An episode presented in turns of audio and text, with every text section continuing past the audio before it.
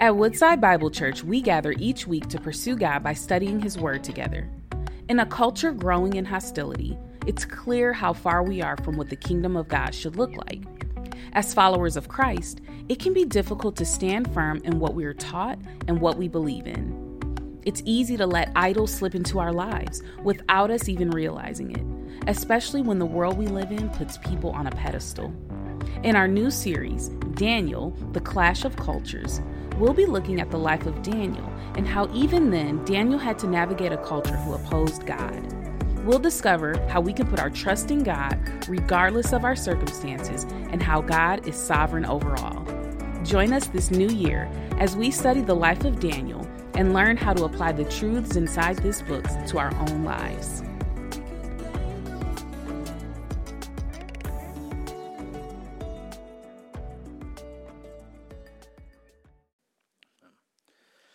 Have you ever considered what makes the faith of some so courageous? What, what is it about some people that they can endure suffering and hardship and trial in their life and stand very confidently, very firm, and yet it seems like so few of us can do that in our own lives? If you if you do a little study of, of church history and you, you go back and look at uh, men and women in the church that have followed Christ, uh, you may come across a specific group of people that that the church knows as of martyrs. And, and in their lives, you would discover some amazing stories of courageous faith. I, I would uh, point out two of them this morning. One is a man named Paul, uh, a man by the name of Polycarp. He was a pastor in the city of Smyrna, uh, which is in modern-day Turkey. Um, and he was arrested by the governing authorities because he had been preaching the gospel of Christ and preaching Jesus as Lord. And this was when the Roman Empire had outlawed Christianity. In fact, they said that only Caesar is Lord, and to worship anyone else as Lord is illegal. It's wrong. And so he was turned over by some jealous Jews, much like our story today, called to recant his faith and turn away from Christ and proclaim Caesar is Lord, not just Jesus is Lord alone. And he wouldn't do it. He said something to the effect of, "How could I be unfaithful to the one who over so many years has been faithful to me?" Because of his stalwart faith, he was burned at the stake because he wouldn't recant. He wouldn't turn away. Or, or consider uh, the young girl Agnes. Agnes was probably a young teenager, twelve or thirteen years old. She too lived in the city of Rome and was a devout Christian follower of Jesus in the time when it was illegal for her to be a Christian. And yet she was a follower of Jesus and lived in a very uh, prominent family. But her peers, her classmates, began to realize that she was different. She held a convictional faith. She held a life of purity and honoring God in, in all things. And, and her peers became jealous of that and realized she is lives this way, this life of character and conviction, because of her faith in Jesus. And so they began to bully and attack her. She was outed as a Christian. She was exposed to the, to the governing authorities and, and declared that she was a follower of Jesus. And they, they called her to recant her faith and to turn away from Christ. But she wouldn't. She would not refuse her faith in Jesus Christ. And so because she wouldn't recant, she was publicly taken out and stripped in front of everyone, dragged through the streets of Rome, violated. And then because she wouldn't stop proclaiming Christ, she was decapitated so that her voice could no longer be heard. I could tell you more stories, further stories of men and women like these who in their courage, they saw Christ, they trusted him, and they were courageous with their faith. And, and we might wonder what's the common denominator among all of them. It's simply that their li- in their lives, they refused to worship the idols of this world. They would not bow down to anyone but to Christ. This has been the story of God's people throughout history. Courageous faith rejects idolatrous worship. People of, of courageous faith are ones that will reject the idols of their day and their time.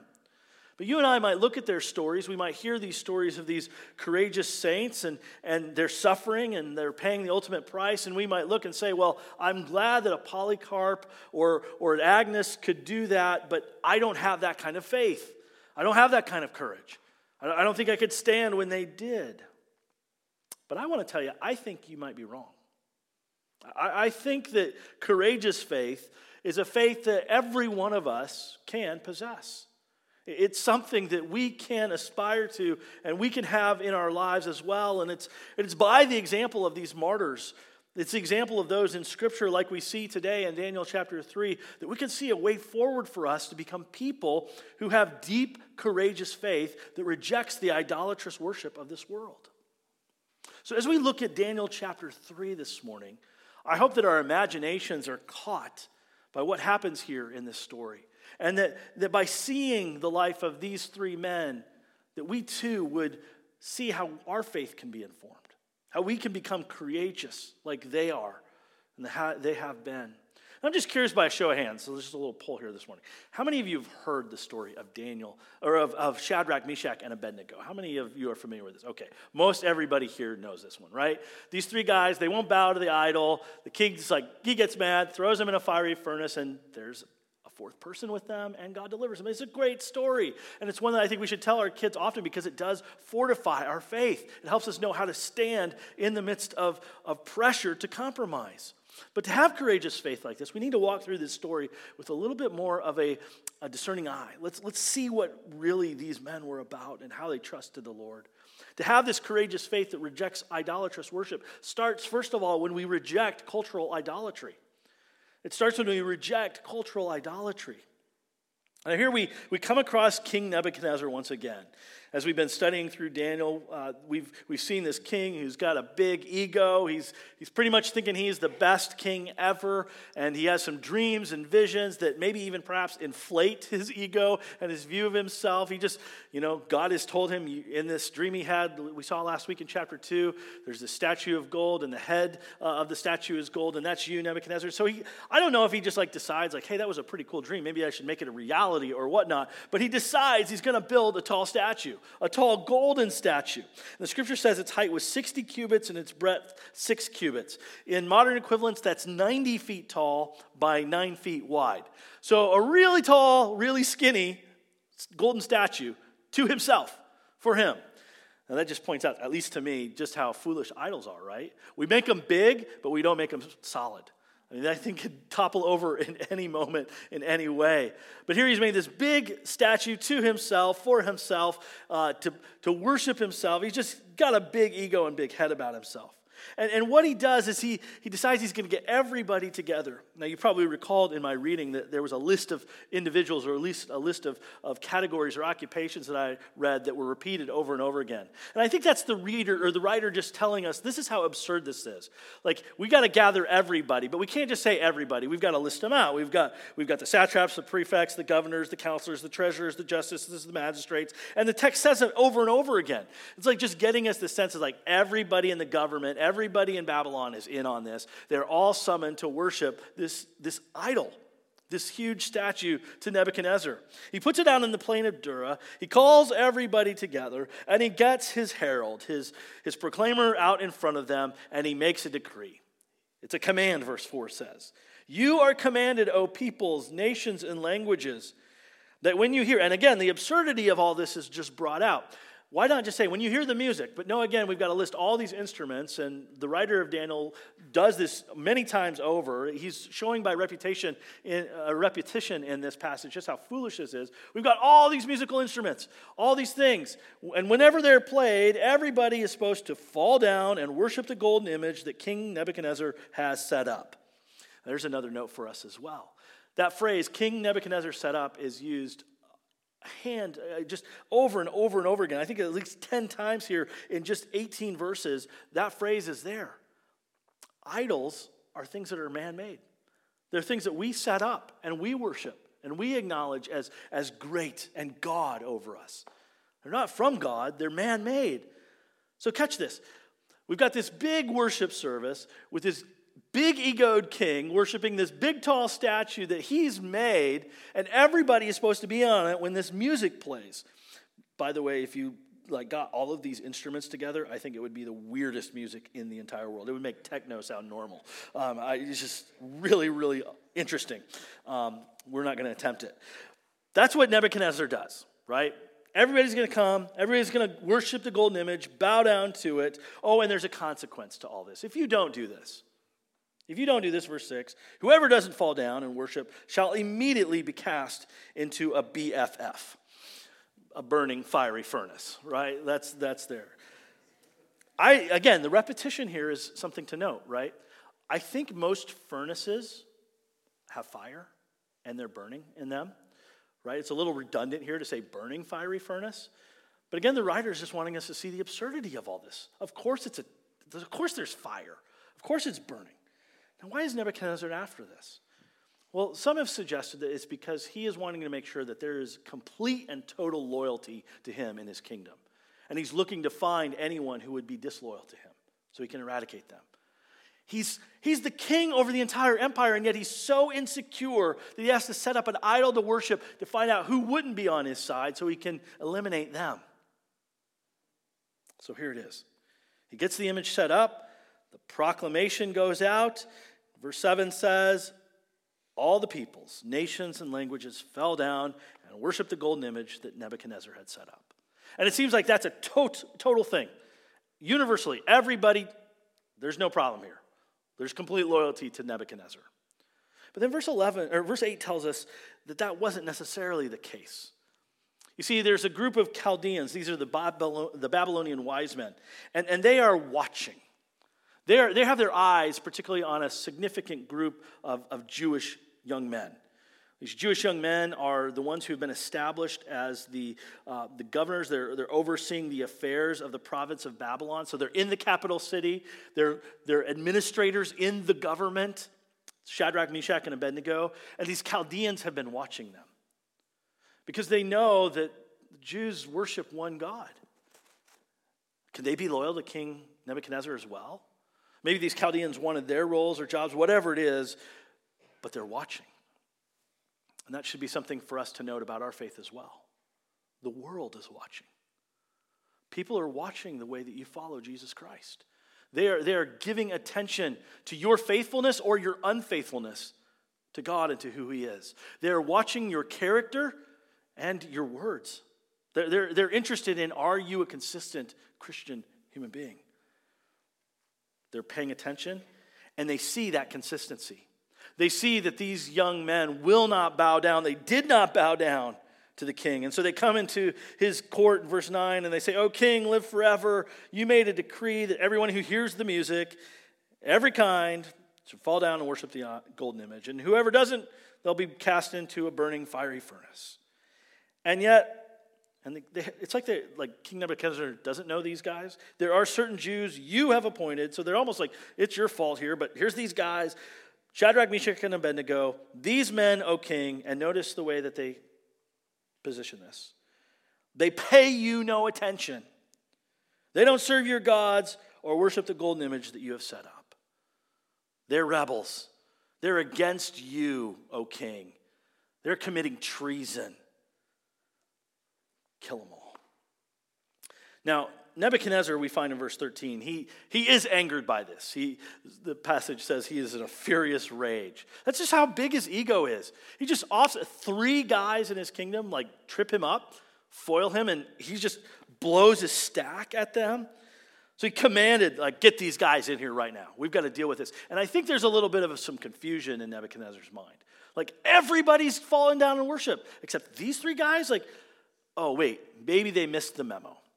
Maybe the herald wasn't as clear in his communication. You know, a lot of these things had to be translated from one language to another, and so maybe they didn't get it right. Maybe they just heard, like, oh, that doesn't apply to us. Whatever it is, the king's like, get these guys in here. We're going to get clarity now. We're going to find out what happened. And so he brings them before him, and, and he is expecting to hear the right answer. He says to them in verse fourteen, "Is it true, Shadrach, Meshach, and Abednego, that you don't serve my gods or worship the golden image that I have set up?"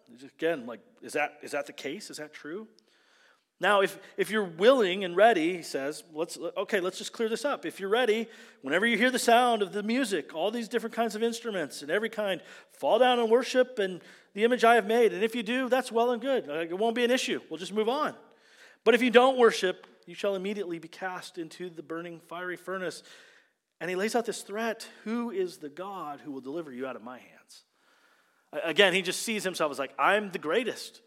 Like, I'm the, the most powerful, most impressive person in the universe, and there's not one God in all the gods that can deliver you from me. But these men have a deep faith. The situation here is that these men trust the Lord. These men have grown up hearing the scriptures and being encouraged for what this, the law of God says. Just go to the first commandment in Exodus twenty, verse three. You shall have no gods before me. That's their heart. And they know the second commandment as well. You shall not make a graven image, a, a statue, and fall down and worship it. For Shadrach, Meshach, and Abednego, the pressure is on. Even though everyone else bowed, the pressure is on. These three won't bow. They've rejected worshiping the idols of their culture. And it's a question for us. Have we as well? I think this story here, one of the powerful aspects of this story, is it calls us to put ourselves in their shoes. What would we do? Would we be faithful and obedient to God above all else? We look at this situation and say, well, it's just obvious, right? It's an extreme situation. Every one of us, I would think, if If the government rolled in a tall golden statue today and said, everybody fall down and worship it, everyone here in this room fall down and worship it, we'd laugh, I think. We'd say, absolutely not. That's stupid. No way. There's one God. He's a God in heaven. We're only going to worship him. And yet, it's not just in the obvious situations, but it's when looking at the more subtle and less obvious situations that we need to assess our hearts. Years ago, I was in India uh, visiting some church planters and missionaries there and, and doing some support work with an orphanage ministry that they had. And as I was just in the city that I was in, I noticed like every corner there was a different shrine to a different god, a, a different uh, a place to stop and worship. And all these different shrines, all these different gods. And it was apparent to me as a Westerner in an Eastern culture and an Eastern religion, their idolatry was obvious. And say, you know, if you wanted to have a good day, you'd stop by the shrine of the God of good days and you'd offer food and sacrifices to him and then go along your commute. And if you wanted to have a happy marriage, you stop by the God of happy marriages and you'd offer an offering to them and go about your day hoping to have a happy marriage. And all these different gods, all these different things, all these different offerings and sacrifices are laid out. And yet I look at our own culture and I go, well, are we as obvi- uh, are we as obvious idolaters as, as they would be in an Eastern culture? Well, maybe not as obvious to our own eyes, but our idolatry is still there.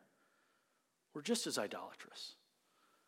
To be loyal to Christ, we have to reject worshiping the idols of our culture. What are those idols of our culture? I mean, I could point out the idols of a of an Eastern culture that has Buddhism as a religion and many gods, but, but is it easiest for us to see the idols that we may be wearing on our sweatshirts uh, right now at the moment? A little irony that I did that today. But can we identify them? Let me, let me give you three ways I think we can identify the cultural idols of our time today. One, anything that demands our devotion in equal measure to or more than God. Any Anything that demands our devotion, demands our worship, demands, demands our allegiance in equal measure or more than God is, is an idol. Secondly, anything that would be a worst case scenario for us if we lost it, if we didn't have that thing. We didn't have that relationship, if we didn't have that success, if we didn't have that status and it was gone from us, it would ruin our lives. It would, it would detract from our identity. We might even wonder, is life worth living if we didn't have it? Worst case scenario is the second thing. Thirdly, anything that promises to be any kind of savior from the problems and challenges of this world. We give our allegiance to it because it says, I'm gonna, I'm gonna deliver you. I'm going to save you from the troubles of your life or the, the, the poverty that you feel or the hard things that you're walking through. I'm going to save you from that. That could be an idol for our lives. Tim Keller in his book, Counterfeit Gods, identifies money, sex, and power as three of the greatest cultural idols of the United States in our time. We can idolize politics, pleasure, people, power. Are we aware of them? Can we reject them? Do we have the conviction and the courage to renounce the idols of our day and time, to not bow the knee to them, to not fall down when the music plays of the false gods of our day and our time? Becoming people of courageous faith is a matter of rejecting our cultural idols. But secondly, it also means that we would refuse to compromise. We would refuse to compromise. So yes, Nebuchadnezzar, he's in a rage. He brings these guys in. Is it true you don't, that you... um, that you didn't serve my gods, that you didn't worship them. So he sets it up. I'm going to play the music. You'll bow down. All well and good. If you don't, immediately tossed into the fire. He, he repeats exactly what the command of the herald was. You'll be cast in the fiery furnace. And who's the God who will save you? Who's the God who can deliver you? There's no one else. He lays out a question of their loyalty to Yahweh, lo- their loyalty to God himself. He doesn't know God. He thinks there is no one who can deliver them. He thinks, Nebuchadnezzar thinks, he is the only ultimate power. And so what do these guys say? I mean, again, imagine yourself being in their position, in their shoes. What will you say at this moment? And, and I think that this is really important for us to think about, because in verses one through twelve, we get the sense that this is out in the public. This is a broad, open thing. Everybody's falling down and worshiping, and these guys didn't. But here it's a little bit of a different setting, because the king has ushered them into his into his court. They're in the middle of, of the, the throne room with the king, and so it's a much smaller setting. There's perhaps King Nebuchadnezzar, these three guys, maybe a few other officials in there, but it's a smaller room. Now's the opportunity for him to say, right here, right now, we'll play the music, the band will strike it up, you guys fall down and worship. It doesn't have to go big and broad and public. We're not going to post this on the internet or anything like that. You just guys, right here in the midst of the seven of us, why don't you just, the music will play, you fall down and worship the statue, we're great. No harm, no foul. The king is encouraging them and driving them towards a compromise. And that's what idols do. They say, hey, okay, well, listen, you don't have to take it and carry it out in the big wide world. Like, not everybody has to know about it. But just, just in your small little network. Maybe just in your household. You know, just, just bow down and worship at home. Like, that's, that's all that anybody needs to see, is your devotion there. In the midst of that setting, he's calling them to this compromise, to this bowing of their knee, when very few others will see, but yet they will display their lack of loyalty to God and their loyalty to King Nebuchadnezzar. How do you answer? How do you answer in the moments of the small things? Well, Shadrach, Meshach, and Abednego say this in verse sixteen. "O Nebuchadnezzar, we have no need to answer you in this matter." I mean, they just say, like, this is not a dig on the king. They're just saying, like, the evidence speaks for itself. I mean, there's there's not really a case that, that uh, leaves us out of guilt in your eyes. Yeah, sure, we're not going to bow down to your idol. We have no need to answer you in this matter. If, if this be so that you're going to kill us because we won't bow down, our God, whom we serve, is able to deliver us from the burning fiery furnace. And he will deliver us out of your hand, O king. It's like the furnace is one thing. Your hand, O king, is another thing. Like, God will deliver us from it all. He'll protect us from it and from you. But then they, they take another step deeper with their faith in verse eighteen. But if not... So if God doesn't deliver us, if we do end up martyrs and die in the fire, be it known to you, O king, we won't serve your gods. We won't worship the golden image you have set up. They refuse to compromise at every point, even if it costs them their life, even at the most ultimate consequence. Compromise isn't on the table. My friends, this is resilient, convictional faith. And again, it asks the question, what, what would you do? Could you say something like this? Literally, when your life is on the line and it's bow or burn, could you say, I'm not going to bow the knee to your false gods? Even only seven people see us. Even if it's just in this little household, this little room, I'm not going to compromise on Christ. Friends, if we're going to be loyal and obedient to Christ, we have to refuse to compromise. And the, the refusal to compromise, it doesn't just come in the big crux moments of the issue. This refusal, I believe, was practiced moment by moment, day by day, and affirmed in the lives of Shadrach, Meshach, and Abednego before they ever got to the big moment itself.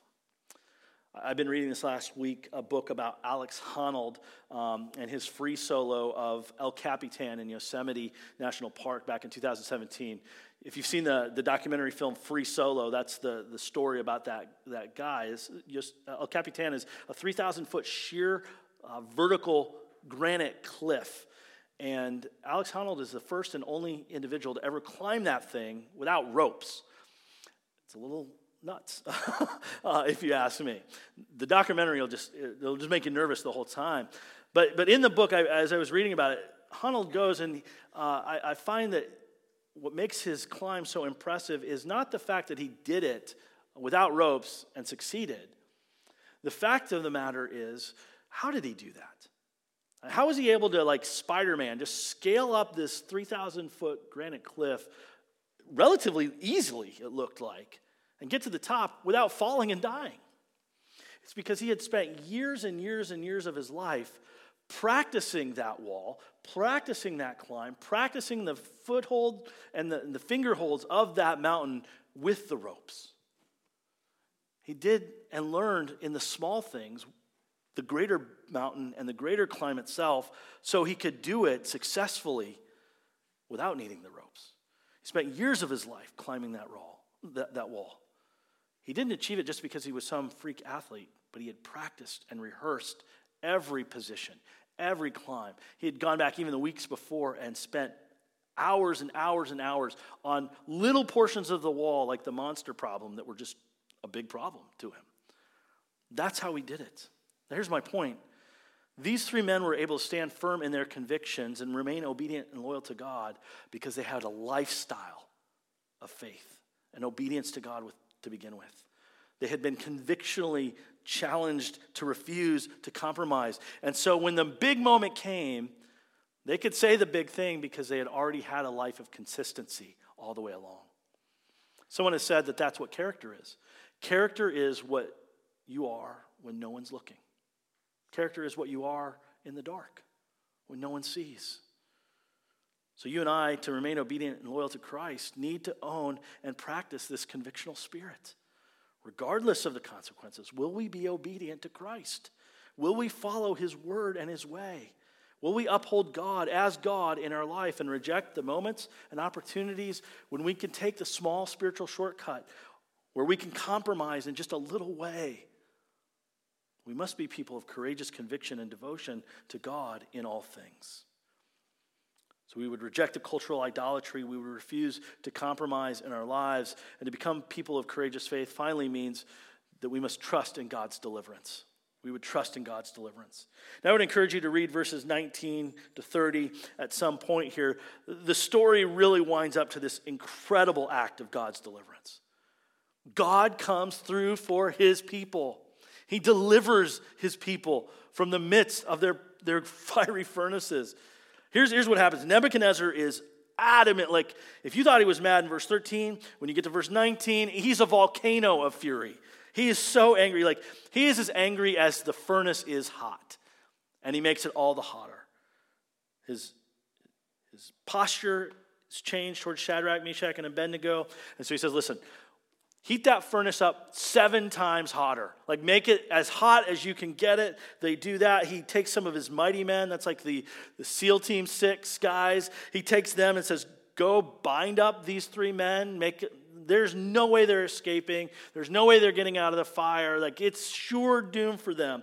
And so he heats up the furnace, binds Shadrach, Meshach, and Abednego, and has these men take them to the furnace. The furnace, in fact, is so hot that the passage tells us that the, the mighty men that take and throw them into the fire, they are consumed by the fire itself. They're killed because of the heat. This is just Nebuchadnezzar's fury and rage. And these three men, Shadrach, Meshach, and Abednego, fell bound into the burning, fiery furnace, verse twenty-three.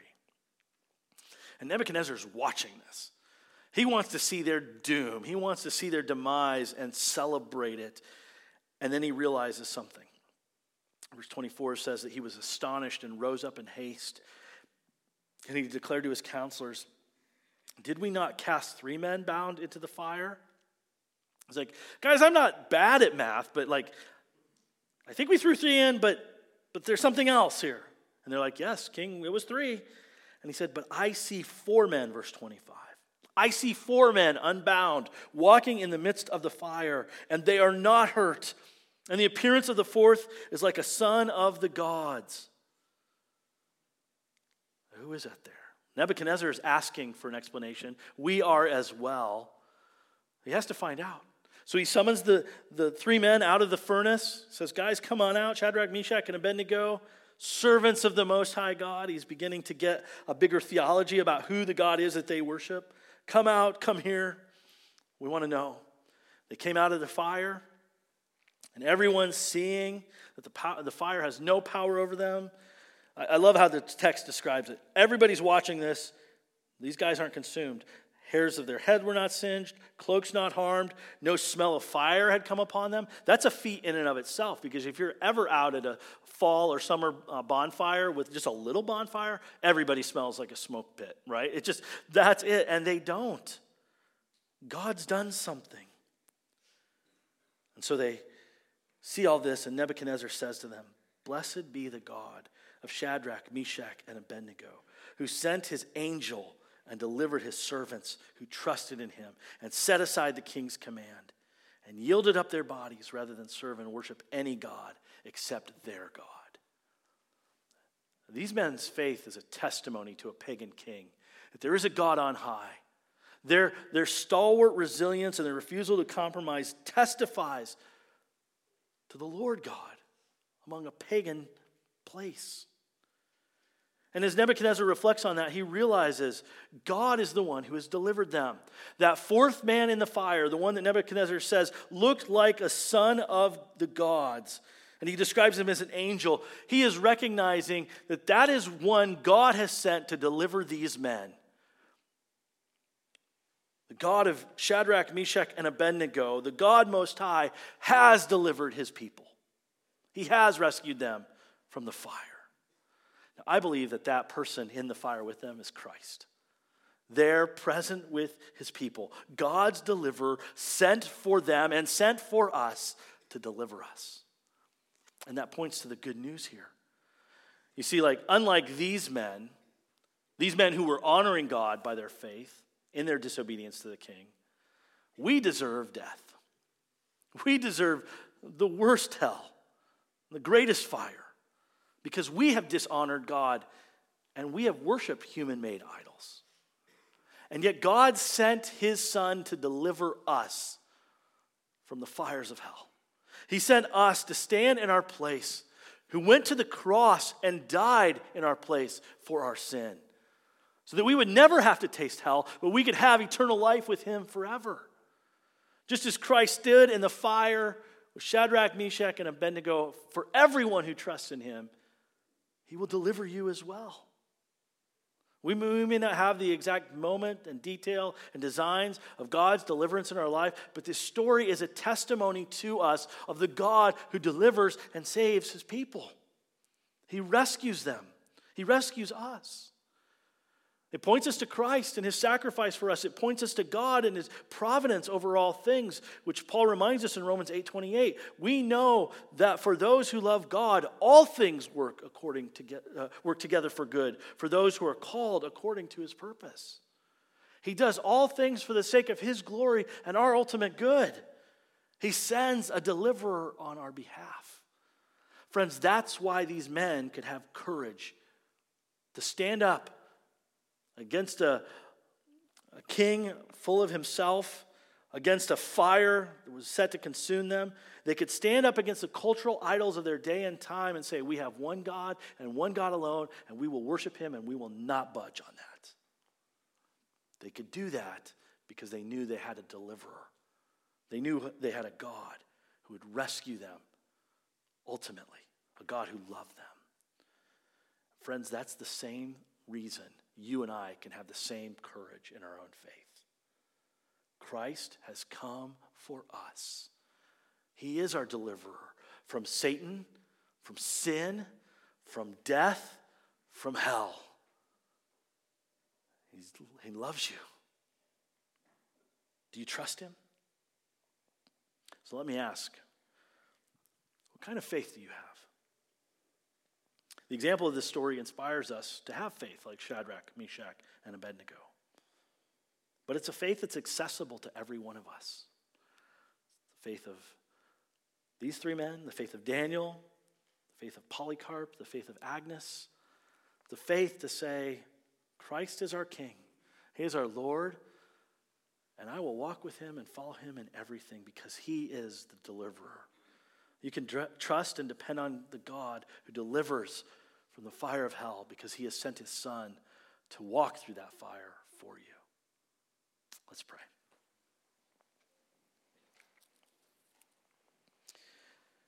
Father, thank you for giving us Christ. Thank you for sending him on our behalf. When we didn't deserve a rescuer, we have bowed down to the idols of this time and this culture. And so, Lord, forgive us for that, but free us from these idols. Give us, give us strong conviction and strong faith in you so that we don't compromise, that we live a life that is distinct in the midst of a, a hostile culture and a hostile world.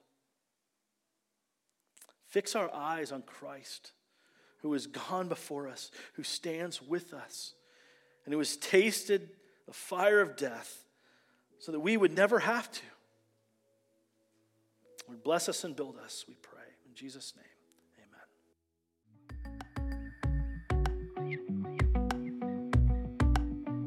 Thank you for joining us as we study God's Word together.